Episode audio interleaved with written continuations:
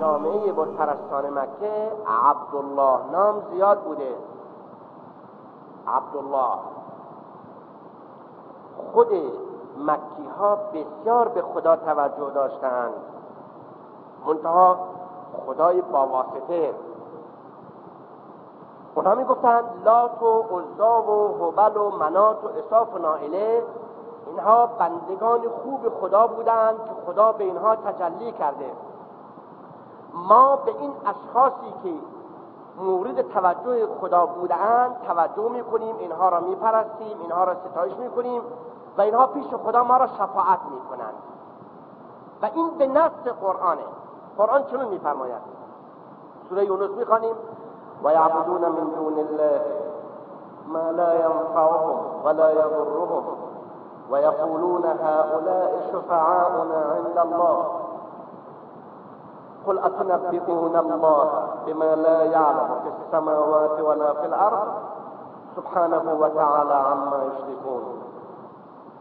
ترجمه آیه مشرکان مکه از غیر خداوند معبودهایی را میپرستند که در حقیقت نه نفعی برای اینها دارند نه ضرری. و می‌گویند اینها نزد خدا ما را شفاعت می‌کنند.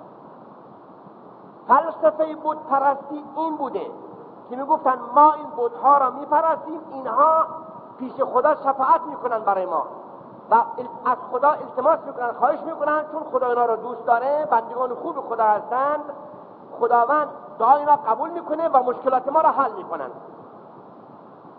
به موجب نص قرآن کل بود پرستان مکه منکر وجود خدا نبودند اون خدای بیمانند یکتا را قبول داشتند آیه دیگر که بازم مکیه چنین فرمود. والذين اتخذوا من دونه أولياء ما نعبدهم إلا ليقربونا إلى الله زلفا. اول سوره ساد. مشتکان مکه مشتکان کسانی هستند که از غیر خدا معبودهایی را انتخاب کرده می‌گویند ما نمی پرستیم این معبودها را مگر برای اینکه ما را به خداوند نزدیک نمایند. می‌گفتن ما خیلی کوچکیم گناهکاریم روسیاهیم ممکنه خدا ما را نپذیرد.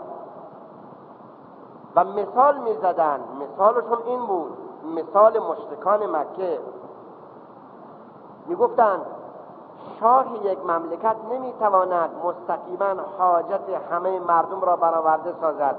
یا به عبارت دیگر مشرکان مکه می‌گفتند همه افراد ملت امکان ندارند لیاقت و شایستگی ندارند که با شاه مملکت تماس بگیرند و از او حاجت بخواهند. آستاندار و فرماندار و وزیر و وکیل برای همین است که مردمی که نمی‌توانند امکان ندارند با شاه تماس بگیرند از طریق مقامات حاجت خود را به دربار برسانند و شاه به وسیله اون مأمورین کارشون انجام بده. اونا می‌گفتن خدا خیلی بزرگ است. ما لیاقت نداریم که با خدا تماس بگیریم. با این نمایندگان خدا بودهاشون تماس بگیریم و اینها پیش خدا کمک ما را می‌کنن. حالا اینها اشتباه کرده بودن به دلیل اینکه اگر شاه می توانست اگر رئیس جمهور می توانست با همه مردم تماس بگیرد دیگه وکیل و وزیر لازم نبود. عجز جناب رئیس جمهور و شاه باعث شده که وزیر و وکیل به وجود بیاد. خدا که عاجز نیست. خداوند از رگ گردن هر انسان به او نزدیکتره به نفس قرآن. و نحن اقرب الیه من حبل الورید. بنابراین وقتی خدا از رگ گردن انسان به او نزدیکتره چه نیاز دارد که ما به درگاه دیگران برویم؟ و کسی را واسطه قرار بدهیم که خدا خودش به ما نزدیکتر است از اون کس. حال منظور از این عرایز این است منظور از این بحث و دلایل این است که کل مشرکان مکه وجود خدای بیمانند را قبول داشتند. ولی به دلایلی از اجرای فرمان خدا از پرستش خدای بیمانند سرپیچی می‌کردند. جالبتر این که طبق بیان سوره انعام مشتکان مکه قربانی ها را هم دو قسمت کرده بودند.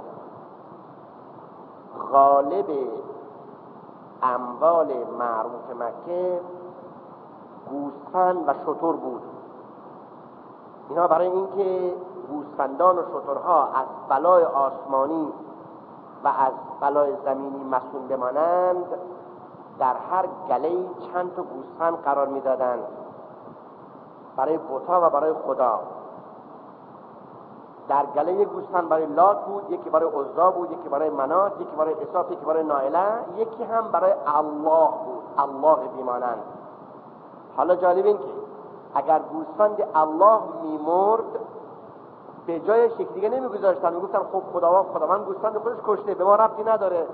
ولی اگر گوسفند لات یا عزا یا منات میمرد بلافاصله گوسفندی به جاش میگذاشتن. و می‌گفتن که نه بود عصبانی میشه اگر گوسفند نداشته باشد. و قرآن همین موضوع را به رشته بحث کشیده خیلی جالب فرمود. وجعلوا لله مما ذرأ من الحرث والأنعام نصيبا فقالوا هذا هذا لله بزعمهم وهذا لشركائنا فما كان لشركائهم فلا يصل إلى الله. وما كان لله فهو يصل إلى شركائهم ساء ما يحكمون. تو ملخص ترجمه های چنین می شود برای خدا از اون که آفریده است از چارپایان و کشت و کشتار و زراعت ها مقداری قرار دادن. برای بودهاشون هم مقداری قرار دادن. وقتی از مال خدا کم شود جبران نمی کنند ولی اگر از مال غیر خدا کم شود جبران می کنند و آخرین مطلب در این بحث به عنوان دلیل. آخرین دلیل در مورد این که مشرکان مکه بود پرست بودن همه خدا را قبول داشتند. اون خدای بیمانند خودمان همون معبود یکها را قبول داشتند. مشهور است در غزوه بدر نخستین جنگ مسلحانه بین کفر و اسلام. لشکر اسلام به ریاست سید و اولین و آخرین حضرت محمد مصطفی صلی الله علیه و سلم با 113 سرباز با 313 سرباز مؤمن از مهاجرین و انصار لشکر کفر هم به ریاست ابو جهل بن هشام مخزومی و عتبه ربیعه اموی عبد شمسی و 900 سربازی که در راه کفر می جنگیدند وقتی دو لشکر سفارایی کردند می‌دانیم اون روز چون از گرم نبود باید صفا به هم نزدیک بشن دیگه. فاصله صفا تیررس بود خیلی به هم نزدیک بودن. قبل از شروع جنگ ابو جهل رئیس لشکر کفر دستها را بلند کرد و چنین گفت اللهم اقطعنا للرحم و اغربنا لما لا یعرف. و ابعدنا عن الحق فاحنه الغدات ابو جهل دعا کرد و همراهانش آمین گفتند. اینطور. الها او به لات و دیگه توجه نکرد. اللهم گفت اللهم کلمه بود که عرب فقط برای ارحم الراحمین و احکم الحاکمین به کار میبردند. لفظ اللهم منادای الله هست.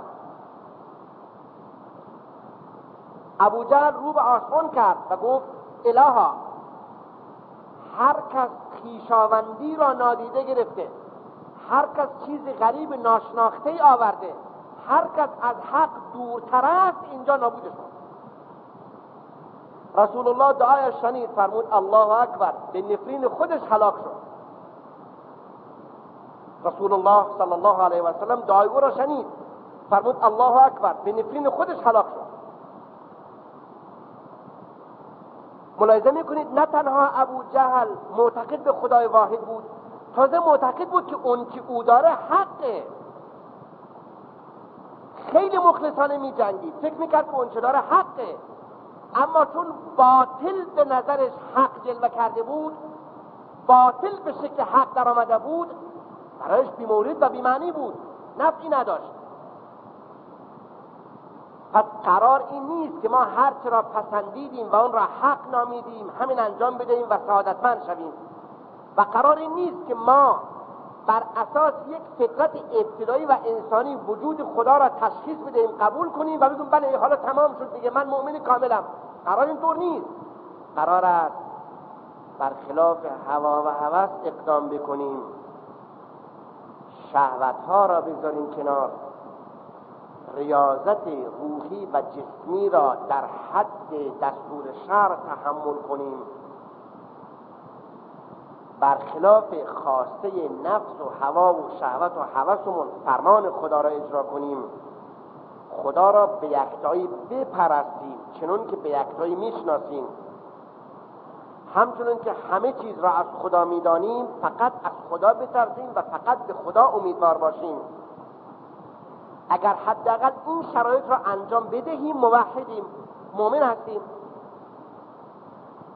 تأکید رو این مطلب خیلی زیاد شد به خاطر این بلایی که الان در جامعه ما هست. گاهی افرادی در گذشته نچندان نزدیک و حتی در گذشته نزدیک با ما به عنوان یک روحانی یک سخنگوی مذهبی این بحث می‌کنند. افرادی اصرار دارند که ما قبول کنیم که هر کس وجود خدا را قبول کرد مؤمن و موحده. تمام شد